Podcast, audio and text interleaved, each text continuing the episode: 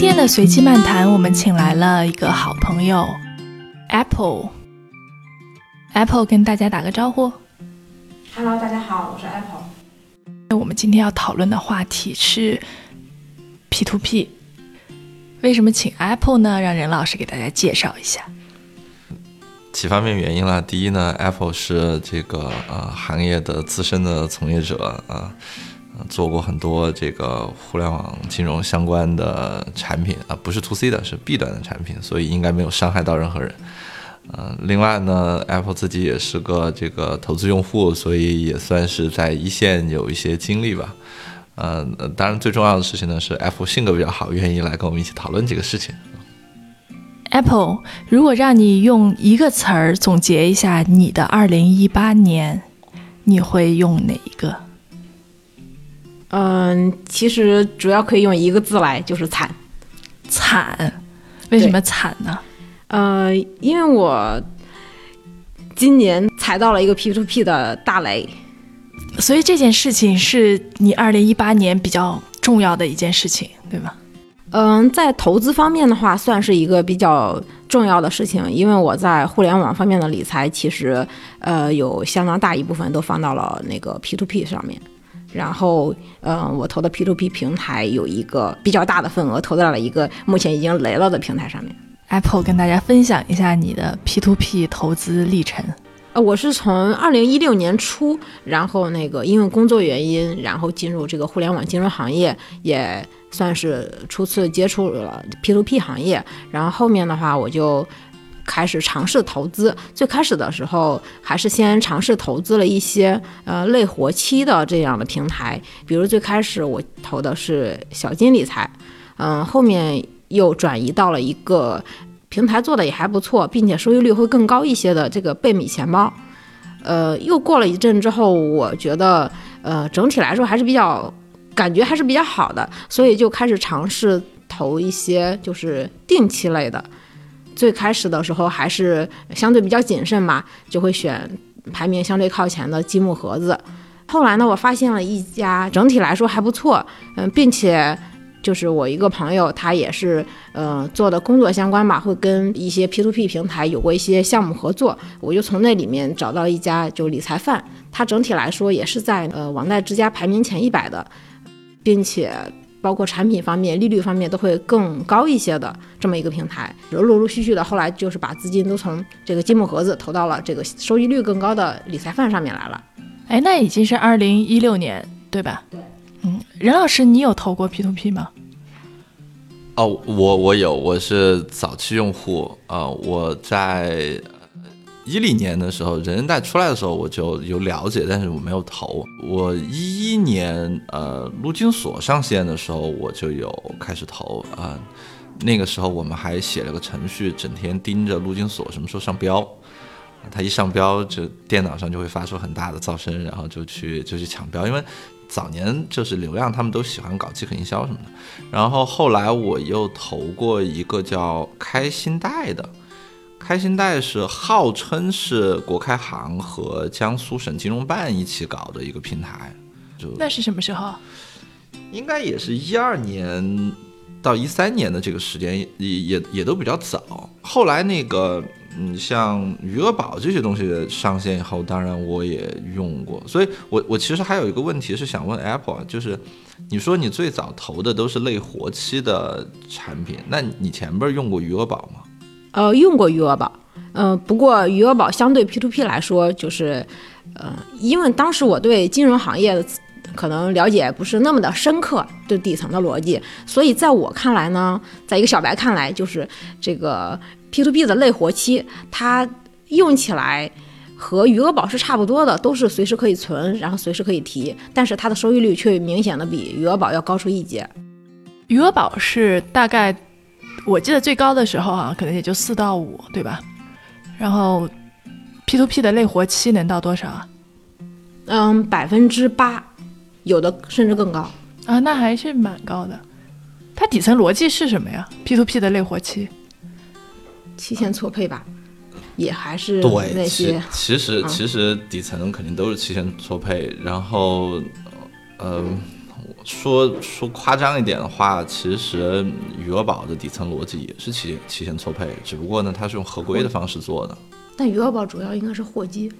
对，货基对吧？你也不能随时取嘛。但货基投的东西应该比对对对，就就会安全，会会安全非常多。对，所以那个 Apple，你你那个时候就是你会。就所以你其实是有明显的知道说余额宝和这个 P to P 的活期产品是完全不一样的东西，对吧？在当时其实是不知道的。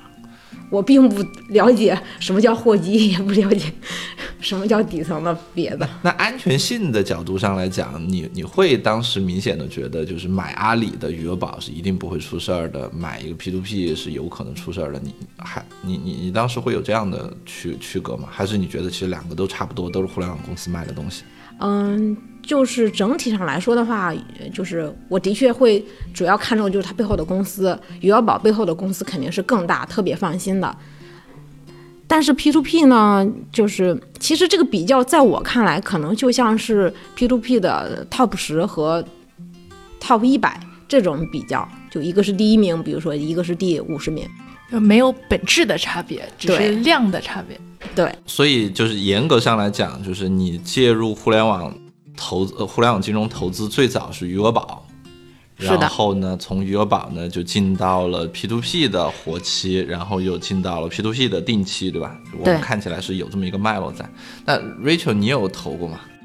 哎，其实现在想起来，我跟这个行业真的是还是接触很早。最早宜信的时候，我就去过他们办公室，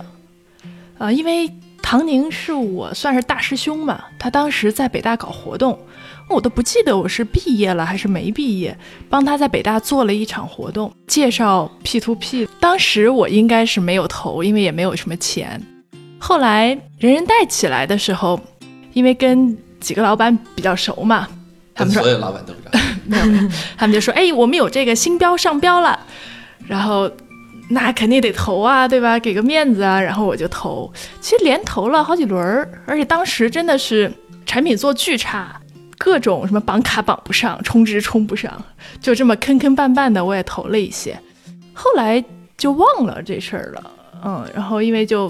人人贷也发展的很好嘛，人家也不需要我这点流量。再往后，可能就是悟空理财那帮起来的时候，就当时应该也就是一五一六年的时候，有很多基于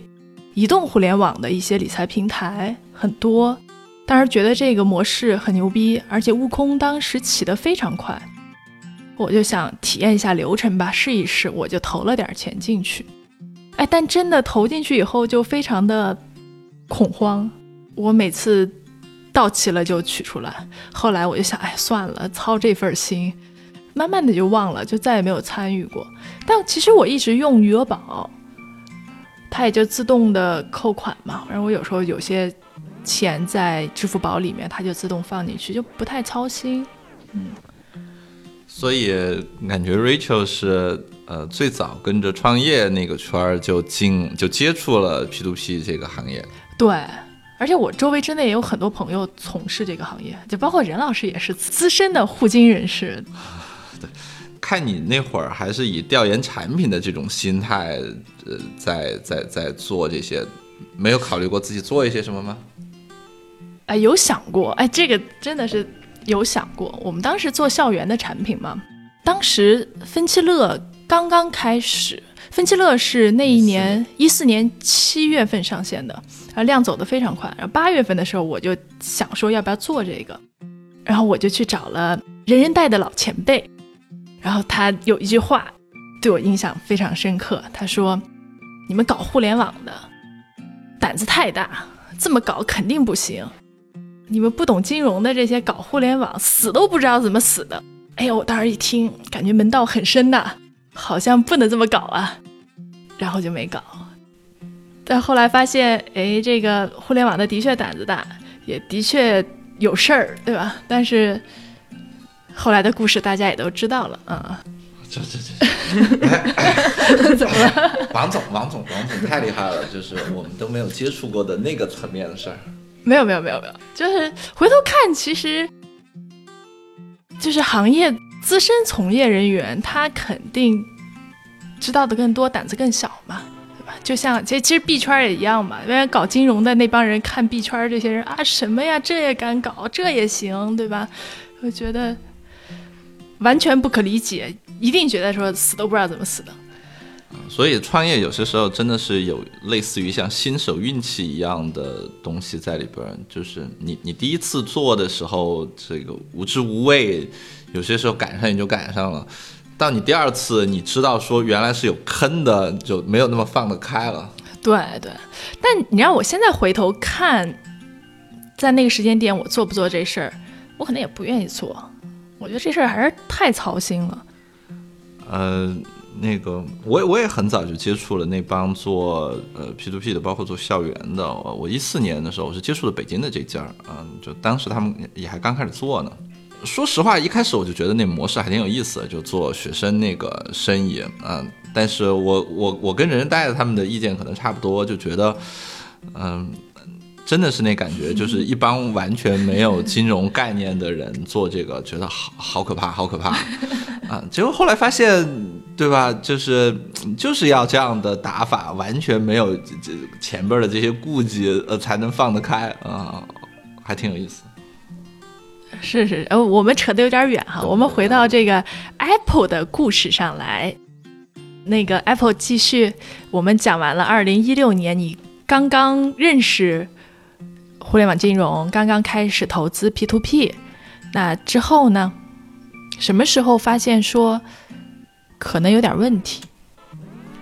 嗯，我自从投了这个理财范之后，其实当时嗯，平台这边也是做了一些就是让用户放心的事情的，比如说当时平台就是声明说这个项目它这边是可以兜底的。嗯，所以后面我就一直的持续的在投这个理财范，也没有再看更多的平台，一直到大概二零一八年初的时候，我就有些担心了。其实，在二零一七年下半年的时候，我就感觉好像国家对金融行业的监管其实还是挺严严厉的。哎，当时其实有一轮比较集中的监管，针对现金贷啊，也有部分的 P to P 的资金。流向的问题，对，当时任老师你们有什么感觉？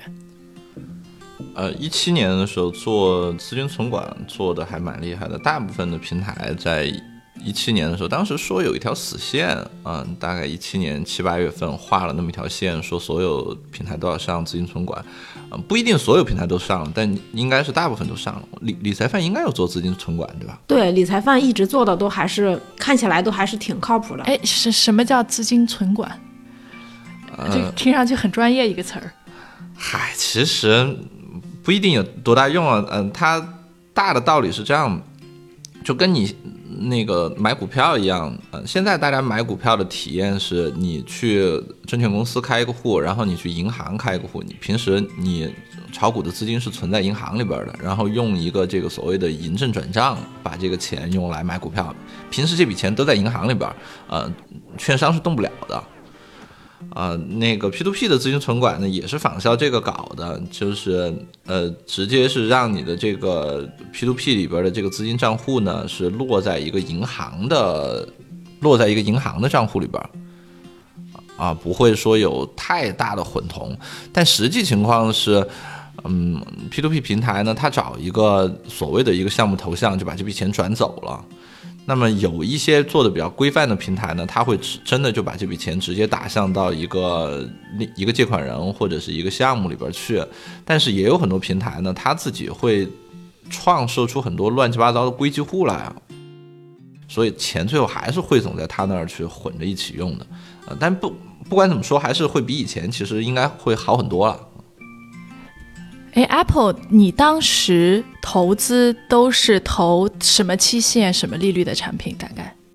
就是也是有有一个逐渐改变嘛。最开始的时候投定期，我也会更倾向于一些就是偏短期一些的，比如说像三个月的、六个月的。然后后面呢，就感觉三个月、六个月这些的利率大概是什么样的？呃，三个月的话，大概是在百分之八。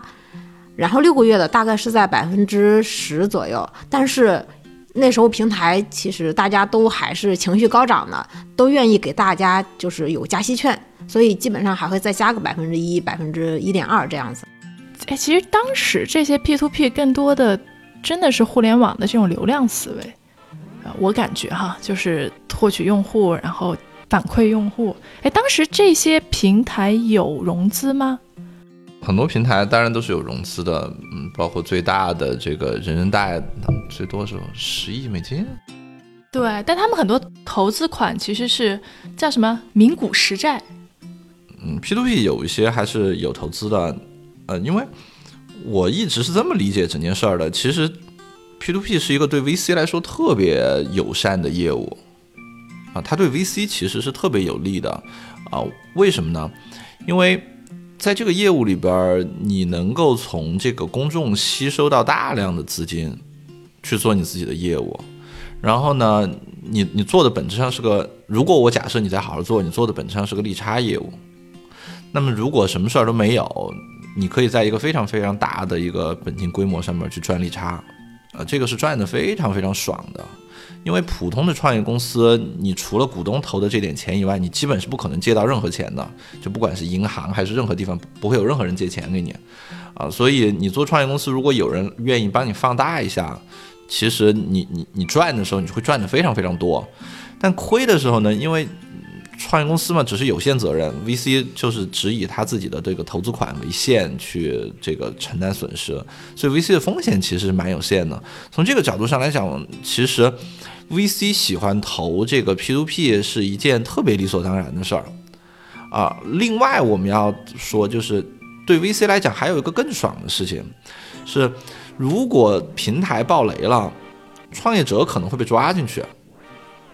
就毕竟它有这么一个风险在里边，创业者可能会被抓进去，但是 VC 肯定不会被抓进去。所以 VC 在里边既比创业者爽。就他赚的跟创业者一样多，但是他的风险呢又特别小，啊，他的风险其实比普通平台投资者大不了多少，因为如果爆雷了，他当然是这个拿不回钱了，但是其实平台投资者也也不太能拿回太多了，啊，但是你你你比较一下收益率，在平台投资者一般拿到收益率，呃，低一点的八到十，高一点的十五到二十，啊，很少有突破二十的。但是对于 VC 来讲，我们知道他要的那个收益率，一旦这个企业成了，他肯定是每年至少是百分之五十的复合收益率，啊，所以 VC 很喜欢投这个项目，呃，特别是在早期的时候，一四年、一五年的时候，呃，我我在早期接触到，呃，有一些平台是怎么来的，都特别逗，呃，经常是。呃，VC 或者 PE 的人调研平台就想投资，然后调研来调研去，发现估值涨太快，啊，就刚开始调研的想想投，后来就投不进去了，估值涨涨涨太疯。然后呢，他们调研明白了，也觉得其实你有啥，你也啥都没有，要不我自己做一个吧。哦，呃，当年这个呃这个这个圈里边有一帮企业其实是这么做起来的。啊，就是 VCPE 的人出来调研，然后调研完了以后呢，没投，自己从机构里边出来，就就自己做一家。回到 Apple 的心路历程上来哈，我们刚讲到了二零一七年，就这时候有些整顿，你已经觉得有些问题了。对，嗯，那你有采取什么措施吗？嗯，二零一七年，呃，我那时候主要是观察吧，就是呃。感觉就是可能一些做的特别差的，或者说，嗯，像那个当年那个易租宝那种形式，就是它背后其实是是虚假的，向投资人披露了他的资金去向的，这种的话应该会在整顿中会受到惩罚，或者是倒闭。嗯，但是如果是正经做事情的话，应该是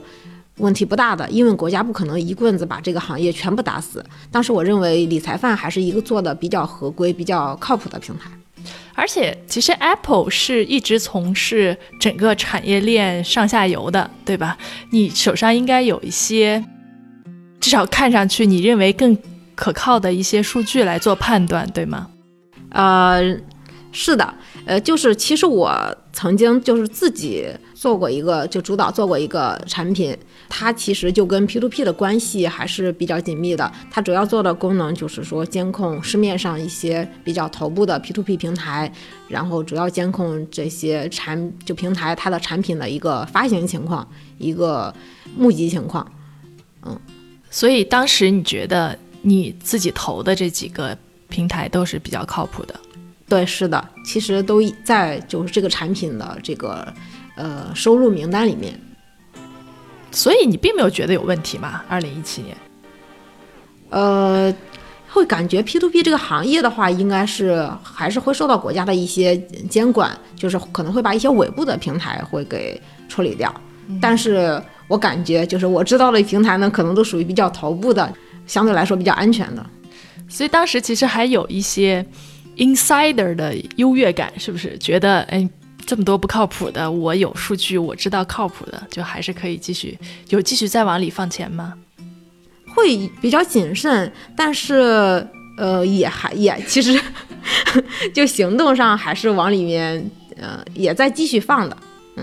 哎，那个 Apple，你的风格是怎么样？你的风格是投资十八个平台，每一个都投一点点，就有一个暴雷就就算了，还是说其实你会精挑细选一个到两个，所有的资金都会放集中在这一一个到两个里边？呃，我比较倾向于后者。所以，因因为我我知道这个圈子里边有一帮特别早的人，嗯，基本就是冲着暴雷去的。就哪个平台利息高，他们就投哪个。他们知道会爆雷，所以呢，他们就投的特别分散。就像我前面说的那个思路。但你，我我听起来，其实你的操作还是比较稳健的。你就是功课做足了，觉得这一个到两个好，你就就都投这个。所以其实你是不太能够接受说有一个平台跑路这种事情的，对吧？啊，是的，就是理财范，从我最开始接触，然后我也是。对这个平台做了一些研究的，包括它的创始人，嗯，都还是比较资深的吧，一直也在从事金融行业的这个人士，嗯，然后整体做事的风格也是比较稳健的。他们整体来说就是属于比较创新，但是又比较合规的，包括在国家要求各个相关的这些平台都要做存管的时候，他们也是很积极的，嗯。几乎算是比较早的一批就已经接入了存管，然后甚至包括后期就是区块链比较火的时候，他们也有尝试说，就是把一些数据上链做这些事情，然后再往后国家要求就是各个平台自查的时候，他们也是就是相对其他平台来说会是比较积极的进行自查，并且还邀请了第三方的审计来来查他们的账，并且就是在网上公开了事务所他查账情况的，看起来是比较合规的。这是什么时候？陆续的吧，一七年的时候，国家要求他们上存管的时候，他们就很积极的上，就一直很积极。嗯嗯，一八年上。其实，所有平台报之前，看上去都是很美的。他们有一个说法嘛，就是任何事情，就是他他在不 work 以前，都是一直是 work 的。对对对。呃，这个理财范嘛，就是一直做的都还是比较不错的。其实到现在为止，虽然说它已经，嗯，爆雷了。但是我还，我 直到现在还是觉得它可能会比其他的 P to P 平台做的更合规一些。所以我们聊到这儿就不得不问一个问题了：它为什么会爆雷？对，就你觉得，嗯，就毕竟像你说的，爆雷还是有蛮多种的嘛。就比如说，易租宝好像后来事后爆出来是说他们把资金都已经挪到境外去了。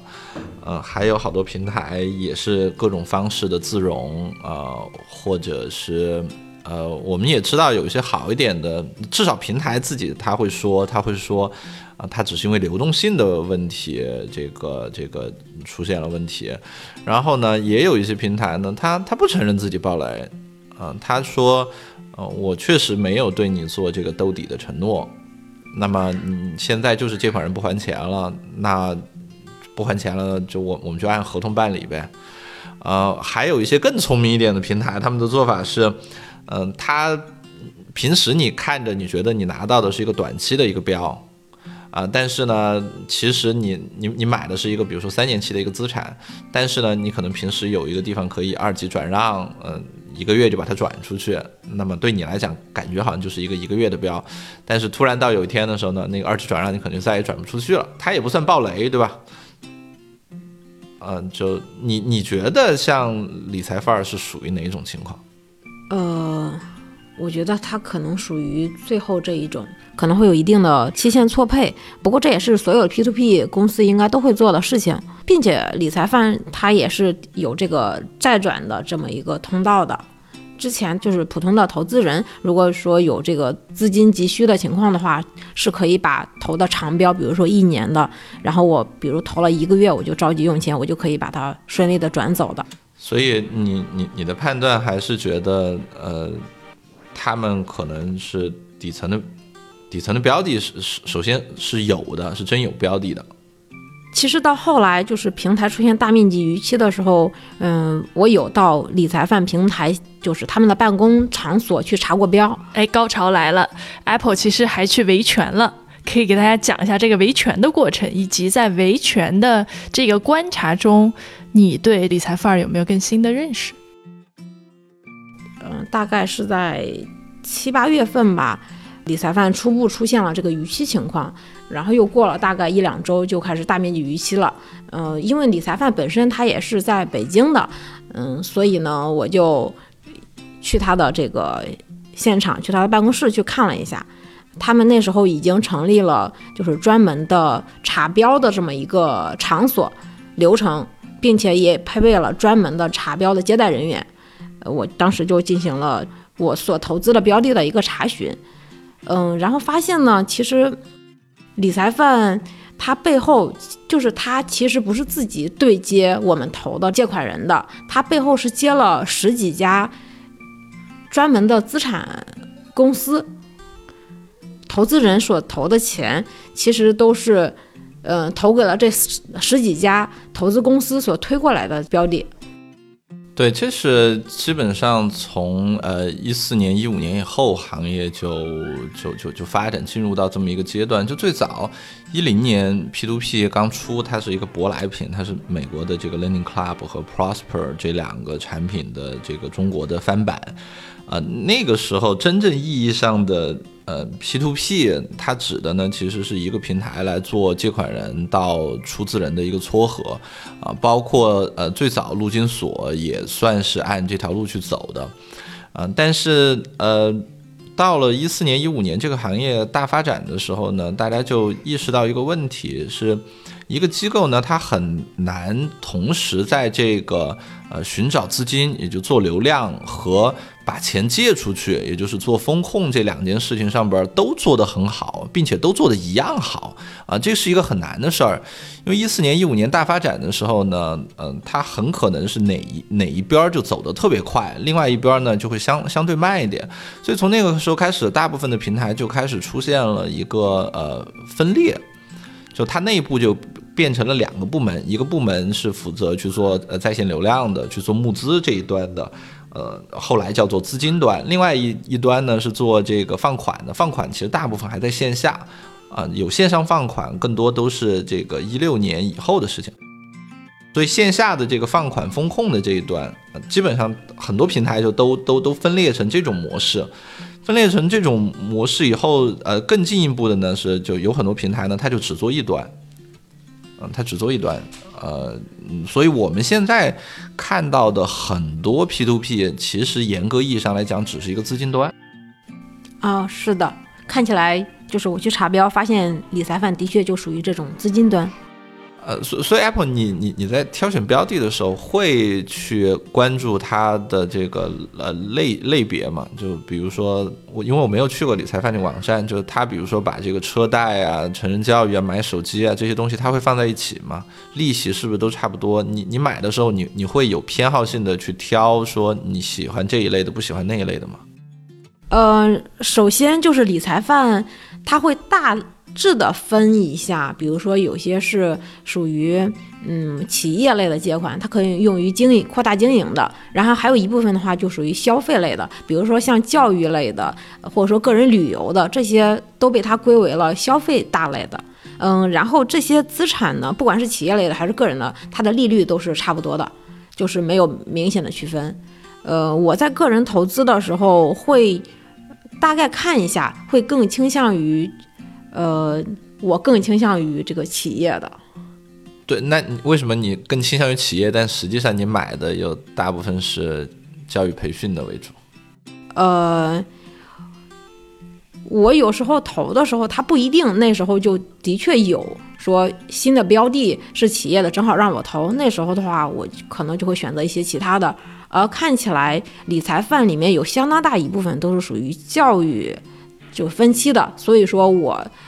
如果不投企业类，其他的随机的话，那么分配在这个教育类的就会概率更大一些。哎，我们知道说，其实从一六一七年开始，教育分期就蛮火的。嗯，跟它一样火的可能就是医美分期。一八年以后，这两个分期基本上全面破产。现在基本上很少有教育机构或者是医美机构还敢做分期了，这是什么原因呢？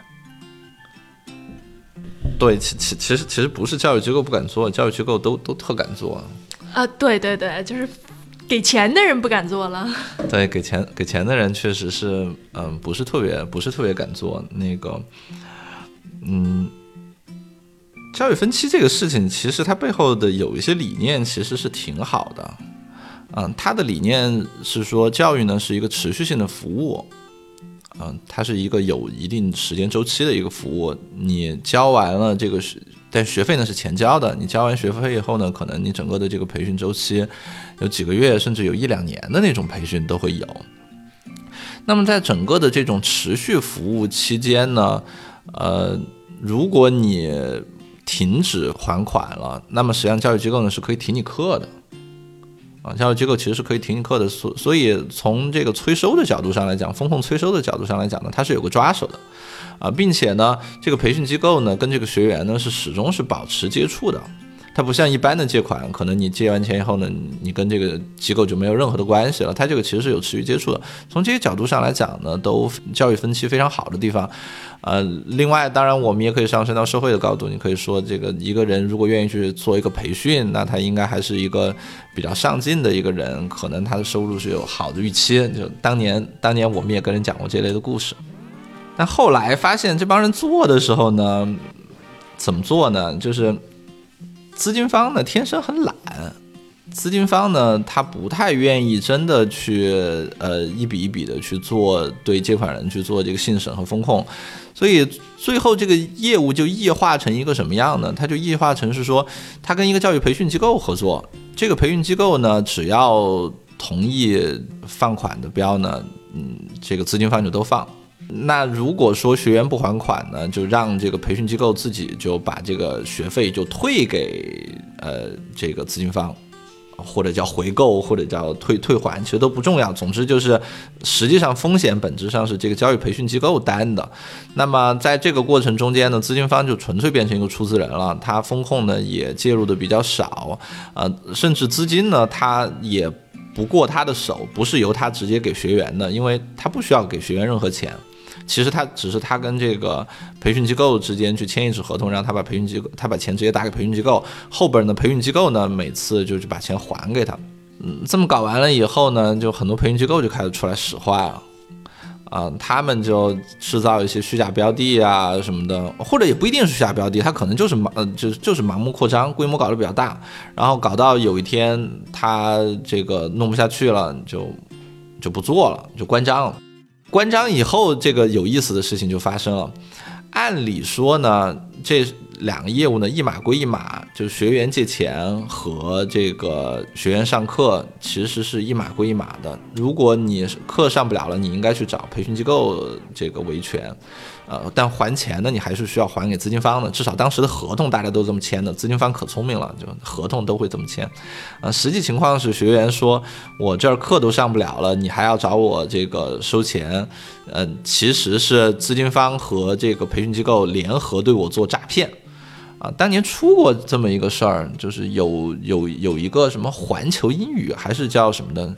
一个培训机构就跑路了啊！他们好像是宜信给他们出的钱，就这帮学员真的就去找，就就就就告宜信去啊！就这是早年的一个事儿，闹得还蛮大的。啊，所以大家就意识到说，其实你前面看到的所有的那些东西，都有一个大前提，就是这个培训机构不能出事儿。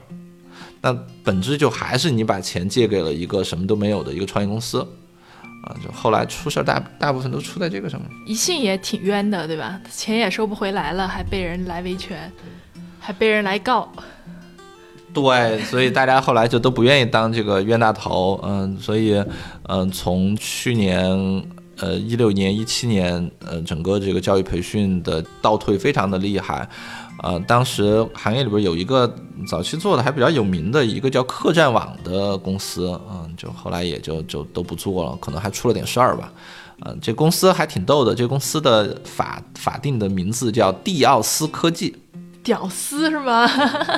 我怎么印象中理财范的有些标的就是 KZ 开头的？据说，据据其他投资人传说，这可能就是指客栈啊。所以这个故事都串在一起了，对吧？嗯。哎，话题往回拉一拉，我们刚聊到 Apple 去查标，啊之后呢，还有一个比较奇怪的现象，其实就是，嗯，当时我去查标的时候。呃，已经有一些就是投资人也发现不太对，就跟我一样的情况前去查标，所以他每天能大概接嗯接待至少呃十几二十个这种来查标的人，呃，我们就发现就是有专门的来接待我们的，并且平台还配备了两个保安，保安就坐在这个前台。大厅和员工办公这个场所之间，所以说投资人只能在前台先进行一些登记什么的，是没办法说，嗯，非常随意的可以去参观一下公司的会议室呀，或者是员工的办公情况下，这些是不可以的。所以他们已经是有准备，对不对？对于对来访的可能维权的人，是的，并且还有专门的来接待投资人的人员在。嗯，看气质呢，其实因为我一直也是做嗯互联网行业的嘛，不管是互金融互联网或者其他互联网，就是能感觉出来这个公司的氛围，就包括他的员工，基本上都是搞这种互联网的，整体的气质是那那么一种。但是呢，嗯，接待我们的人看起来那个气质并不像是互联网的，嗯，我们感觉是跟那个。保安可能是属于 同一个公司出的，来担当不同角色的这么一小撮人。你去的时候是已经确定爆雷了，没有钱了是吗？还是说你怀疑？平台倒没有说我们已经没有钱了，只是出现了大面积的逾期，就是本金是肯定就是比如到期了肯定是逾期的，然后利息呢属于可能百分之十会。呃，还能够到账，但是也不确定是不是当天到，也可能会晚个一两天这种情况。本金都逾期了，那这个利息也就不指望了嘛。对，那个 app app 我有一个问题，就是你你说你查到了那些标都是有明确的标的的，对吧？是的。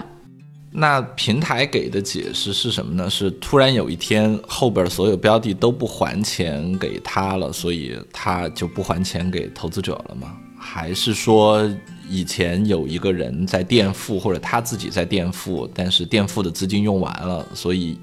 以前都没有逾期，现在就突然逾期了。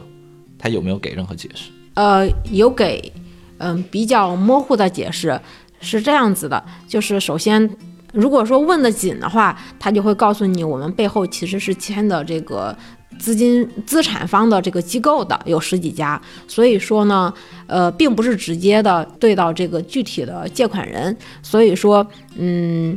每次用户就是应该还投资人的本金或者是利息的时候，其实是不管具体的借款人到底有没有逾期，其实是有这个这十几家资产方他们来垫的。如果说他们因为某些原因没能垫成功的话，公司这边也是有垫付资金的。啊，所以就听起来前边儿是通过了这么一个两层的垫付的一个机制，呃，实际上是掩盖了底层的真实逾期情况，对，让大家习惯于说这些标的都从来不逾期，是的啊，但是呢，呃，因为种种原因，这两层的垫付机制就突然都失效了，所以一下子就就出现了这么一个情况，是的，嗯。那个你有没有担心过？实际上可能有一些借款人还钱了，但是他们没有把钱给到这个投资者这边。会有担心，就是也有不少的跟我一样去查标的人，他我们之间也会互相交流，也也有这层担心。因为理财范在大概八月初的时候就就是按不同的用户等级建了一些就是用户群，大家在群里也有沟通，就是其中有一个词就是叫老赖，这个老赖呢，大家到后期知道了理财范其实是连接了那十几家项目方之后。就认为可能他们才是老赖，就是最底层的人还钱了，但是到了这个汇集到这个资产方的时候，他当起了老赖，不愿意给理财范钱。理财范儿他建这些用户群是什么目的啊？呃，是方便你们维权吗？刚开始的时候是在就他是在八月初的时候建的这些用户群，当时 P2P 行业已经处于就是有大量做的。不好的平台已经，嗯，爆雷了。包括我一个，就是我之前提到的我那个朋友，他的平台也已经爆雷了。这时候理财范一切都还是正常的，但是呢，就会有些用户很惶恐。嗯，当时因为理财范有一个债转区，当时的那个呃债转的贴，就是用户愿意赔钱再贴一定的利息来转出他手头的这个债券，当时的那个利率已经是比较高了。嗯，可能理财范是出于这方面的原因，他就建立了这种官方的群，嗯，可以说是能够与更广大的用户直接的进行沟通吧。其实理财范可能对自己将要面对什么也不是很明确和清晰。我感觉理财范一直都还是挺合规，并且想做下去的。他认为这是一场危机，但是这是系统性的危机。所以呢，他也会受到牵连，但是他相信自己能够挺过去。所以你们群里面的气氛是什么样的？群里的气氛，嗯，其实刚开始的时候，呃，一边倒的吧，全部都是很相信平台的。嗯，平台的高管也会在群里面就是进行发声，每过一段时间，比如说每周，会跟大家做一次这种直播。然后介绍一下平台目前的状况，然后平台做的一些应对措施，嗯，当然最主要的还是给大家传递一种他们的信念。然后，嗯，当时在八月初的时候，我记得有一次我直接看了他们的直播，他们说的是国家应该会对这个事情做一定的干涉的，可能就类似于救市吧。说虽然现在已经风暴已经很大了，也很多平台已经倒下了，但是国家应该不会坐视不管的。嗯，预计最晚十月份，情况应该会好转的，就类似这种。你们现在这些群的名字有改吗？是不是原来从什么什么黄金用户群已经改成黄金用户维权群？呃，没有，因为这是官方建的群，然后群主呢都是他们的官方人员，所以我这个官方群一直都是。属于官方管理的，但是，嗯，大家都会在私底下再建一些自己的群，这里面就会有，呃，理财范、维权群，呃，然后还有就是分地域的，比比如北京饭友群这样子。啊，哎呦，听上去还蛮心酸的，我觉得是。哎，那个方便问吗？就 Apple，你大概有多少金额在里面？嗯，本金的话大概有六十万左右。啊，其实还蛮多的，啊，是的，嗯，那然后呢？就这些钱现在追回来了吗？嗯，可以说并没有吧。呃，因为从平台就是开始大面积逾期之后，零星的回过一些已经逾期的利息，但是金额都比较小，嗯，可以说肯定是在百分之一以内。嗯，然后截止到。现在是一月份，截止到十二月份的时候，嗯，平台在十月份初的时候发了一个，应该是因因为国家上层的金融相关的机构的要求，要求他们发一个对于这种类似于投资人兑付方案这么一个公告，其中有一种方案就是现金分三年兑付，嗯，在出了那个公告之后，在十二月十五号，然后兑付了千分之四点二。之后截止到现在又没有动静了，嗯，其实那个方案里面还有说有另外一种方案，就是可以实物兑换，当时说的是在十二月份应该会出来一个实物兑换平台，呃，大家可以去兑换平台里面的实物，但是截止到十二月底仍然没有上线。理财范也出了公告，然后说预计元旦左右才能够上线。不过目前已经过了元旦了，并没有发布更新的消息。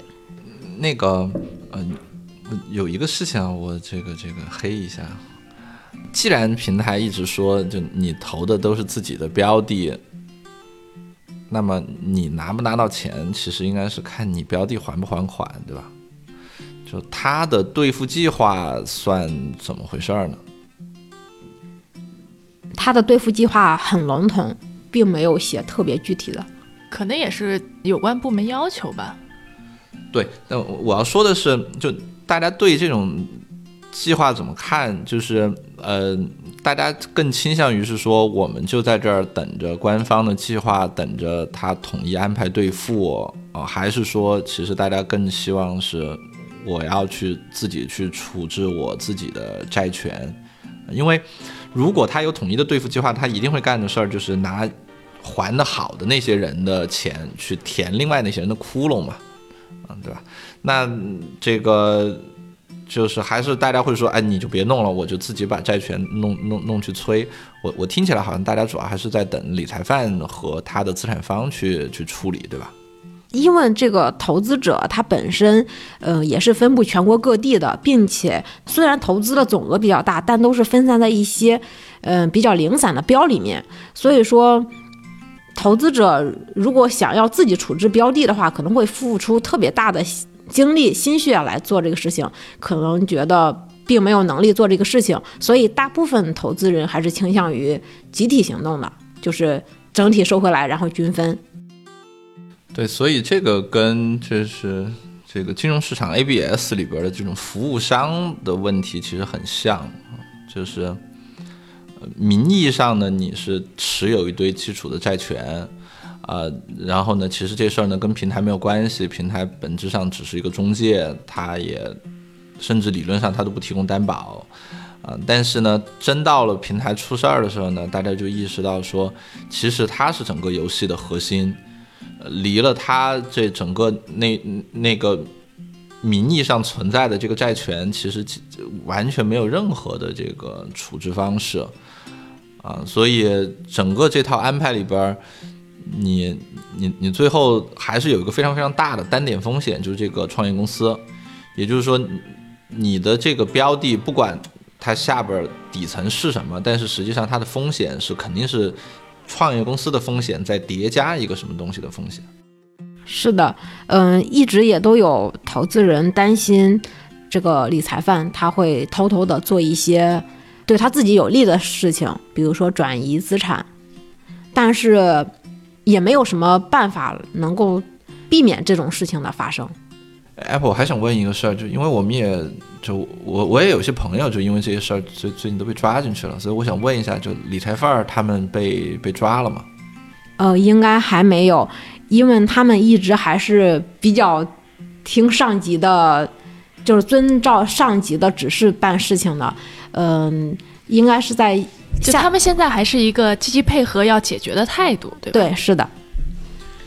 呃，那投资者这边呢？投资者的心态是会希望他们被抓进去吗？还是说其实觉得千万别把他们抓进去，让他们在外边好好处理这些事儿？